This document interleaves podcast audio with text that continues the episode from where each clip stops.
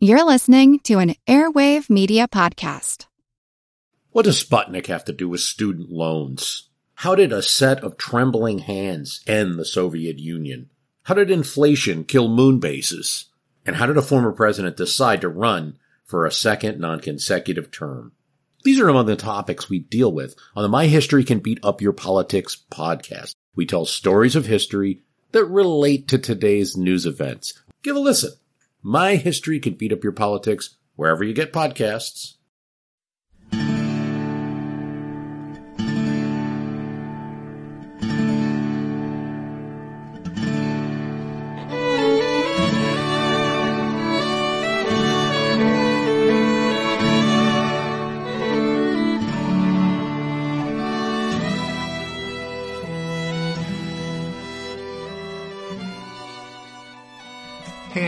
Thanks for tuning into episode 169 of our Civil War podcast. I'm Rich. And I'm Tracy. Hello, y'all. Welcome to the podcast. As y'all recall, we closed the last show with Henry Halleck's August 3rd telegram to George McClellan, officially informing Little Mac that he was to withdraw his army from the peninsula. And so the Peninsula Campaign and the Seven Days Battles came to an end. From the arrival of the first elements of McClellan's army at Fort Monroe on March 20th to that army's final evacuation on August 26th, the campaign lasted 160 days, or five months and one week. For Robert E. Lee and the Army of Northern Virginia, it ended with victory and Richmond delivered.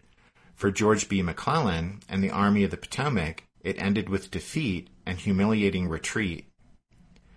During the 160 days of the campaign, some 250,000 men participated in it, on land and at sea, more than any other single campaign of the Civil War. In pitched battles and smaller skirmishes, from Yorktown to Malvern Hill, some 25,370 Federals and 30,450 Confederates were killed, wounded, or missing. Of that total of 55,820 for the two armies, at least 8,670 died in battle. Perhaps another 5,000 died of disease, raising the death toll to an estimated 13,670. And even that total is almost certainly too low, since statistics on disease on the peninsula were incomplete, and then many soldiers reported missing were surely dead. At any rate, when all was said and done, better than 24%, almost one in four, of the quarter million men who took part in the Peninsula Campaign were counted wounded or missing or dead of battle or disease. In his book, To the Gates of Richmond, Stephen Sears writes that, quote, On the peninsula in these months, more even than these men had been lost. General McClellan's grand campaign had always carried within it the dream of ending the civil war while it was still a rebellion and before it became a revolution. He envisioned the fighting at Richmond as his American Waterloo so that afterward the contestants might sit down together at the peace table in the manner of wars past. There, statesmen would offer certain adjustments and make certain concessions, and the Union would be restored in peace and goodwill. Sears continues, writing, quote, But that dream died in smoke and fire in the swamps at Gaines's Mill and in the deep woods at Glendale and on Malvern Hill's bloody slopes. No statesman would meet in the wake of the seven days to write an end to the sad war and heal the breach between North and South. The war would go on for three more years and from a rebellion become a revolution.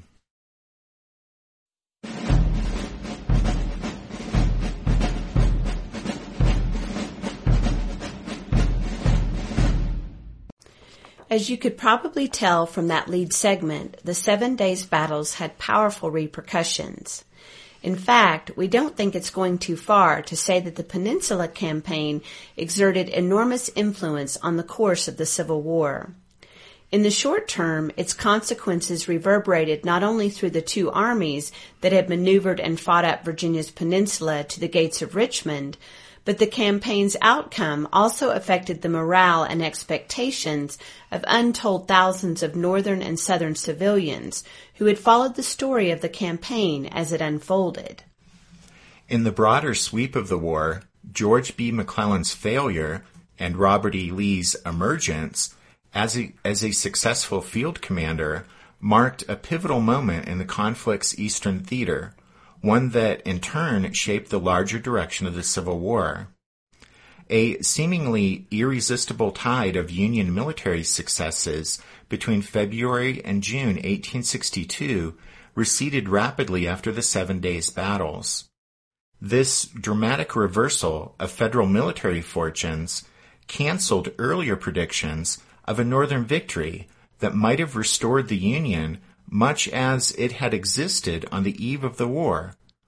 Because their premier field army had been humbled at the gates of Richmond by the Confederates, Northerners had to confront the prospect of pursuing a harsher kind of war in order to defeat the rebels.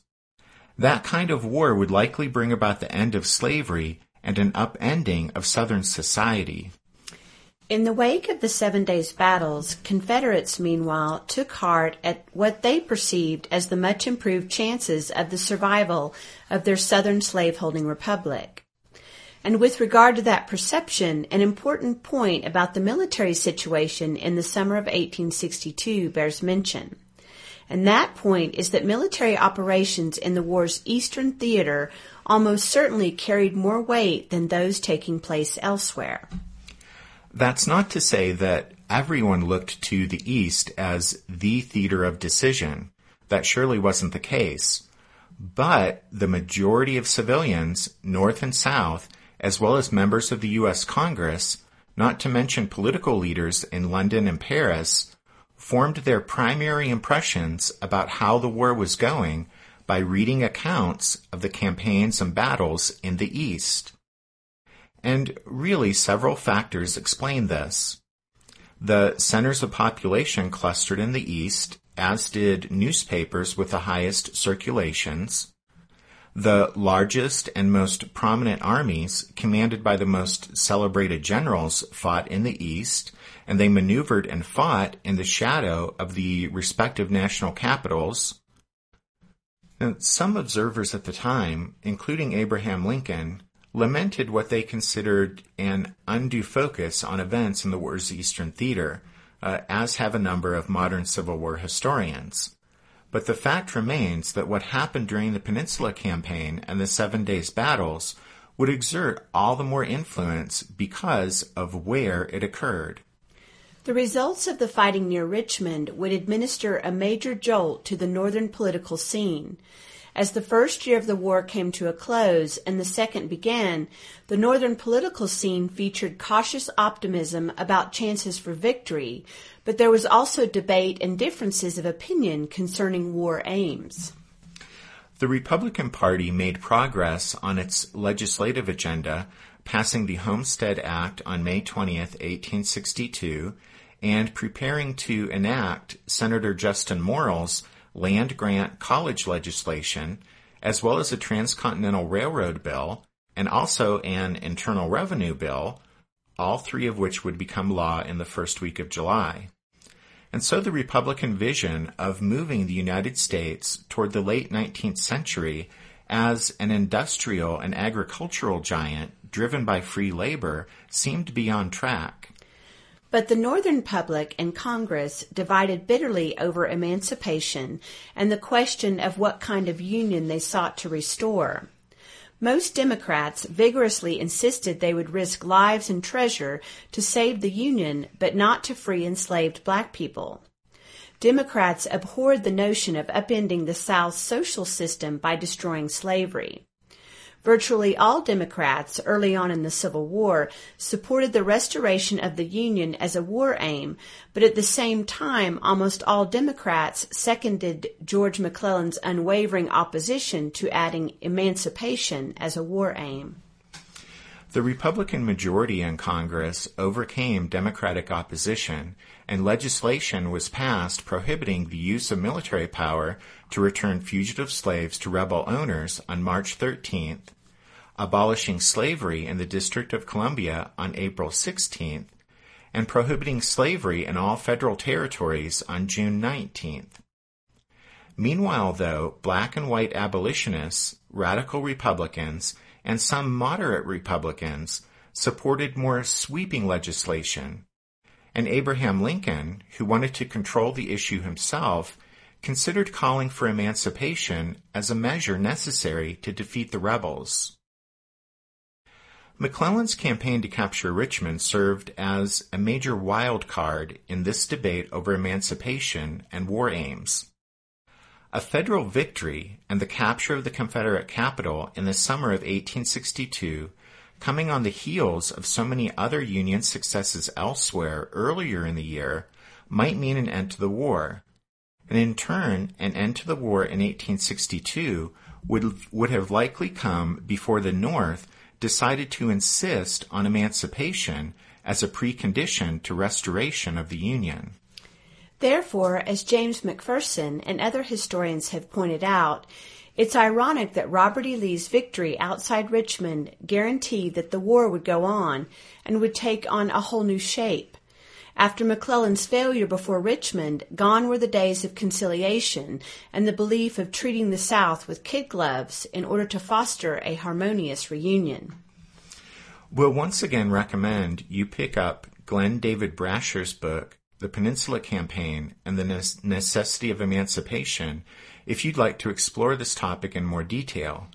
But we'll point out that the Second Confiscation Act was passed within days of the end of the Peninsula Campaign, ushering in harsher treatment of Southern property, particularly slaves. And a little more than two months after the Army of the Potomac retreated from Malvern Hill, Abraham Lincoln issued the preliminary Emancipation Proclamation, dramatically altering the complexion of the war and raising the stakes of the conflict. All of that's to say that the restored nation that emerged from the Civil War in 1865 was much, much different than the nation that likely would have emerged if McClellan's Army of the Potomac had defeated Lee's Army of Northern Virginia and captured Richmond in July of 1862.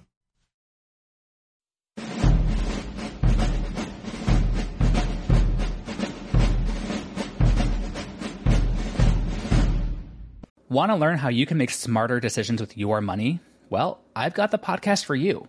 I'm Sean Pyles, and I host NerdWallet's Smart Money Podcast. On our show, we help listeners like you make the most of your finances. I sit down with NerdWallet's team of nerds, personal finance experts in credit cards, banking, investing, and more. We answer your real-world money questions and break down the latest personal finance news. The Nerds will give you the clarity you need by cutting through the clutter and misinformation in today's world of personal finance. We don't promote get rich quick schemes or hype unrealistic side hustles. Instead, we offer practical knowledge that you can apply in your everyday life. You'll learn about strategies to help you build your wealth, invest wisely, shop for financial products, and plan for major life events. And you'll walk away with the confidence you need to ensure that your money is always working as hard as you are. So turn to the nerds to answer your real world money questions and get insights that can help you make the smartest financial decisions for your life. Listen to NerdWallet's Smart Money Podcast wherever you get your podcasts. Hello, everyone. My name is Wesley Livesey from the History of the Second World War podcast. My podcast is a mostly chronological retelling of the Second World War, and I hope you will join me on a journey through the most cataclysmic conflict in human history as we try to answer the questions of not just what and where, but how and why. Join me on a journey not just through the famous campaigns, battles, and events, but also on a trip around the globe as we broaden the scope of Second World War history beyond the well-known battlefields of Europe and the Pacific. During weekly episodes, I seek to provide new insight for longtime students of the war, while also being a great jumping on point for anyone seeking a deeper understanding of the Second World War. This podcast has made it to the invasion of Poland in 1939 and start listening now to find out how the world would find itself embroiled in its second worldwide conflict in just 20 years. You can find History of the Second World War on all major podcast platforms or at History of the Second World War. The Northern public expected success from the Army of the Potomac as summer approached in 1862. This expectation stemmed from the many Union victories on battlefields from New Mexico to the Atlantic coast, and the cumulative effect of those victories in the first part of the year prompted Northern newspapers to indulge in grandly optimistic predictions about McClellan's chances for a decisive victory. As early as March 12th, the New York Times assured its readers that the, quote, final blow may now be struck which shall annihilate the rebel army as an organized force and crush the government of the rebel confederacy at its capital. At the same time, public opinion in the Confederacy contrasted sharply with that in the North. Every Union military success early in 1862 meant a corresponding Southern failure, and this string of defeats fostered an almost frantic need in the South for victories to raise civilian morale. Increasing food shortages, great stretches of territory lost to the Yankee invaders, and stringent government actions added to the gloomy situation. By far the most important and most divisive action by the Confederate government at this time was the Conscription Act. This legislation, passed on April 16, 1862, was the first comprehensive draft in American history. It sought to keep Confederate ranks filled at a time when enlistments had dwindled and thousands of 12-month volunteers neared the end of their terms of service. This move by the national government in Richmond infuriated many states' rights advocates who denounced what they saw as a grotesque perversion of the ideals that stirred secessionists in the first place. In other words, since they'd loudly proclaimed back in 1860 and 61 that Washington couldn't tell them what to do, that meant that logically, now in 1862, Richmond had no more right to boss them around. Well, such was the Confederacy's quandary, and it only grew worse as the war progressed. But the fact that Confederate armies had been losing ground on every front was causing more damage to Southern morale than was the discontent over conscription. The Confederate populace yearned for battlefield victories, especially offensive ones delivered by aggressive generals who went after the enemy rather, rather than merely countering federal movements. The absence of an army commander around whom the Confederate people could rally only deepened this crisis. The first year of the war had seen four officers rise above their peers. P.G.T. Beauregard, Joseph E. Johnston, Albert Sidney Johnston, and Robert E. Lee. By the time of the seven days, Sidney Johnston had died at Shiloh, Beauregard had fallen afoul of Jefferson Davis and been exiled to the Western Theater, and in Virginia, Joe Johnston had retreated so often that many had come to question his abilities before he suffered a disabling set of wounds at Seven Pines. And Robert E. Lee stepped into Johnston's position with his public image much diminished after a failed campaign in Western Virginia and a stint of unappreciated service along the South Atlantic coast. And so, as we said previously on the podcast, lacking a superstar general commanding a victorious major army on whom they could pin their hopes, Confederate civilians made Stonewall Jackson their principal military idol. Stonewall, of course, had seized headlines with his campaign out in the Shenandoah Valley and his victories in five small battles there. But Robert E. Lee, rather than Stonewall Jackson, would be tapped to coordinate the defense of Richmond in June after Joe Johnston was knocked out of action. And as we said before, when Lee assumed his new duties, many civilians and soldiers who hungered for aggressive action doubted that Lee was up to the task.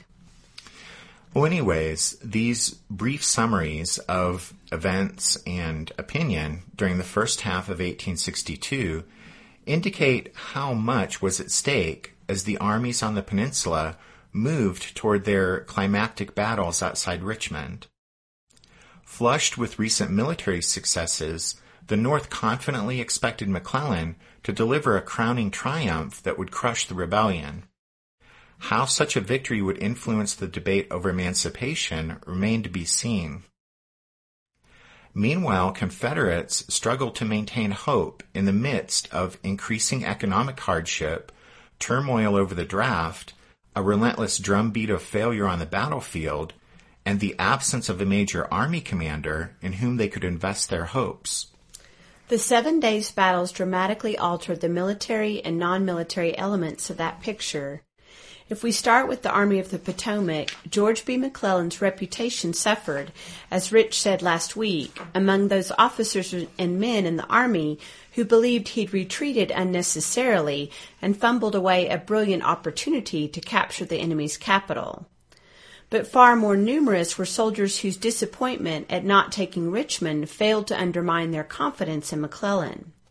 Many federal soldiers believed it was their government that was behind Little Mac's failure, having failed to provide the men and material their George needed for victory. McClellan's failure before Richmond exacerbated the already poisonous distrust between Democratic generals in the Army of the Potomac and Republicans in Washington.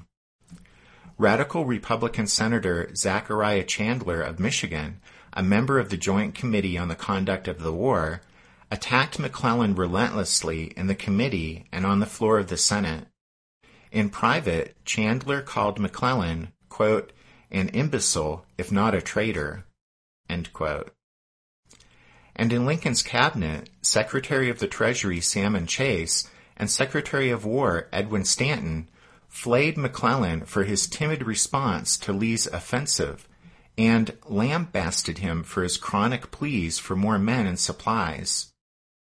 Three weeks after the Battle of Malvern Hill, Chase, quote, urged upon the President the importance of an immediate change in command of the Army of the Potomac. I said that I did not regard General McClellan as loyal to the administration, although I did not question his general loyalty to the country. Lincoln himself visited the army at Harrison's Landing on July 8th and 9th. What the president experienced there at McClellan's headquarters didn't encourage him. As Rich said last week, Little Mac had prepared a confidential letter for Lincoln dated July 7th and later known as the Harrison's Landing letter, which called for the continuance of a restrained form of warfare against the Confederacy. In the Harrison's Landing letter, McClellan insisted, quote, neither confiscation of property or forcible abolition of slavery should be contemplated for the moment. Lincoln historian David Donald has aptly described the president's reaction to Little Mac's suggestion, writing, quote, That policy had been pursued for over a year, and Lincoln was convinced that it had failed. He was ready to move on. End quote. And so Lincoln moved much closer to the abolitionists and radical Republicans who had demanded seizure of slaves and other property belonging to the rebels.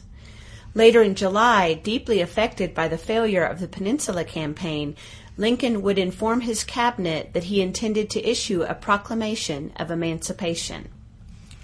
Congress, meanwhile, put the finishing touches on the Second Confiscation Act, which was a measure designed to free all slaves held by rebels. Senator Charles Sumner of Massachusetts explicitly tied passage of this act on July 17th to Union military failure at the gates of Richmond. He said, quote, The bill of confiscation and liberation, which was at last passed under pressure from our reverses at Richmond, is a practical act of emancipation. End quote. Most Northern civilians understood that McClellan's campaign had failed, though few believed it signified Confederate independence. The campaign's failure hit especially hard because hopes had been so high. Overall, the North began to confront the unpleasant fact that enormous sacrifice and loss would likely be necessary to put down the rebellion. Actually, politics colored reaction to the Peninsula Campaign among many Northern civilians. Democratic controlled newspapers tended to blame the Lincoln administration and Congress rather than McClellan, stressing that the Army should have been reinforced before the final series of battles near Richmond. And then in the realm of foreign affairs, the campaign carried far more clout with French and British observers than any of the Union's successes in the war's Western theater. In Britain, McClellan's failure helped fuel support for recognizing the Confederacy during heated debates in Parliament. Abraham Lincoln vented his frustration at the importance given to events in Virginia compared to those farther west when, in a letter to a French diplomat in August, the president said, quote, It seems unreasonable that a series of successes extending through half a year and clearing more than a 100,000 square miles of country should help us so little, while a single half defeat should hurt us so much.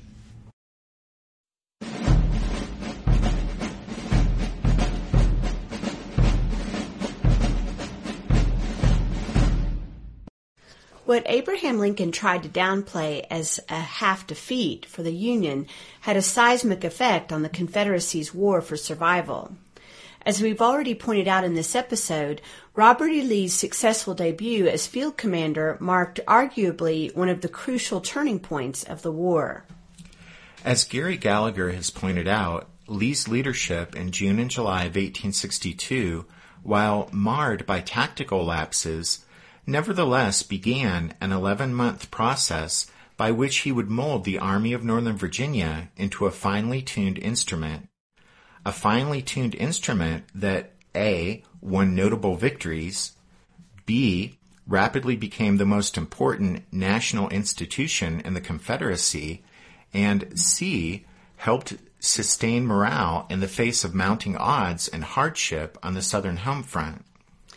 In the book of essays on the Peninsula Campaign and the Seven Days that he edited, Gallagher points out how, starting in the summer of 1862, Robert E. Lee rose to become the principal military idol of the Confederacy. Beginning with the Seven Days, Lee and his army would shoulder an increasing share of the burden of sustaining morale among the Confederacy's populace. During the Seven Days battles, Robert E. Lee through his audacity and aggressiveness, pursued the kind of strategic and tactical offensive that was best suited to satisfy the expectations of the Confederate people. Lee's conduct during the seven days produced confidence and won him praises from many who had previously groused about his timid style of generalship. The Richmond Dispatch had been among those doubtful of Lee's abilities, but reversed course quickly after the seven days. On July 9th, the dispatch reported, quote, the rise which this officer has suddenly taken in the public confidence is without precedent. For Lee himself, though, the campaign proved both frustrating and educational. The Confederate commander believed that the enemy army could have been destroyed had things gone better. Lee admitted to his wife, quote, our success has not been so great or complete as we could have desired.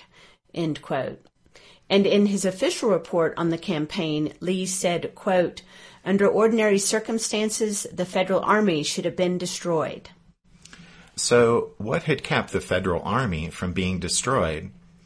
Well, as you guys will recall, at one point during the seven days, when someone suggested that it looked as if McClellan would slip away, Lee's frustration had risen to the surface, and he'd snapped, Yes, he will get away because I cannot have my orders carried out. Well, Lee himself had made a great many mistakes during the seven days, even if he never publicly admitted any of them, but his actions in the immediate aftermath of the campaign indicate that he must have felt that his subordinates were responsible for much of the failure to destroy McClellan's army. Lee took several steps to remedy defects in his command structure revealed by the campaign. Because Stonewall Jackson's divisions and several other brigades had joined Lee's force only on the eve of the Seven Days, the Army of Northern Virginia had never fought as a unit, and Lee hadn't time to forge the chain of command into an extension of his will. To do so now, he shuffled aside several officers, exiled others to the war's Western theater, and promoted abler subordinates to their places. Within just a few days after the campaign, three of Lee's principal commanders were no longer with the Army.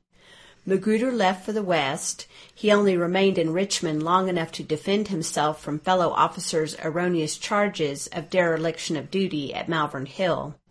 Prince John hadn't been pleased with his experience serving under Joe Johnston or Lee, and tellingly, Lee Lee didn't try to persuade Magruder to stay. Theophilus Holmes was trundled off unceremoniously to the west as well, and Benjamin Huger was removed from field command and named inspector of artillery and ordnance. Because the problem of communicating directly with eight or nine division commanders had proven unworkable during the seven days, Lee reorganized the army into two corps, although they weren't officially designated as such until later. James Longstreet emerged from the campaign as the general in whom Lee felt he could most rely, so Lee shifted brigades around and expanded Longstreet's command to include 28 brigades. Conversely, Lee never publicly, or even privately as far as we know, criticized or rebuked Stonewall Jackson for his dismal performance during the seven days, but Lee did reduce the number of brigades in Jackson's command from 14 to 7. In any case, Stonewall Jackson quickly recovered from whatever had been affecting him during the campaign, and he went on to justify the confidence expressed by Lee's giving him Corps command.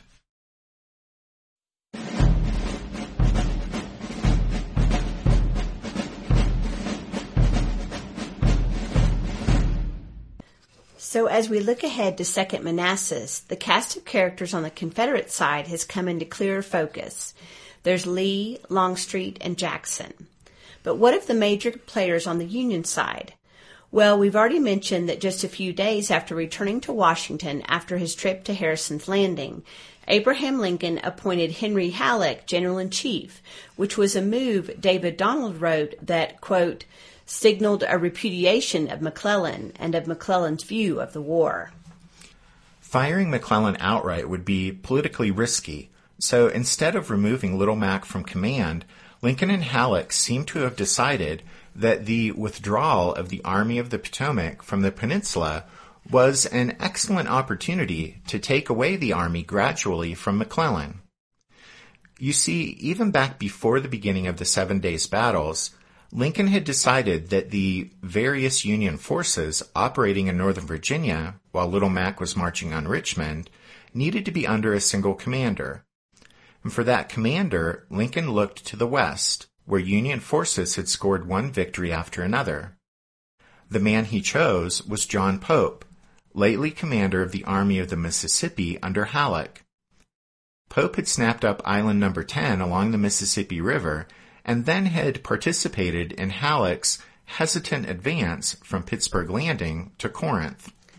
Pope came east and took over his new command on June 27th, even as the Battle of Gaines Mill was raging down outside Richmond. Christened the Army of Virginia, it consisted of Irvin McDowell's corps, which would never join McClellan on the peninsula, as well as Nathaniel Banks' Hard Luck Command from the Shenandoah Valley, and a third force containing a relatively high proportion of German American regiments and commanded by none other than Franz Sigel, who had turned in a mediocre performance at Wilson's Creek out of Missouri the pre- preceding summer. Altogether, Pope's new army had 51,000 men in its ranks. And with the withdrawal of the Army of the Potomac from the peninsula, Lincoln and Halleck now had the option of transferring one unit at a time out from under Little Mac to Pope's command in Northern Virginia. We'll talk more about John Pope and the ruckus he caused in Virginia upon assuming command, but for now, as we look ahead to the Battle of Second Manassas, our cast of characters is pretty much set. For the Confederates, there's Robert E. Lee, James Longstreet, and Stonewall Jackson. And for the Federals, there's Lincoln, Henry Halleck, John Pope, and a very unhappy George B. McClellan.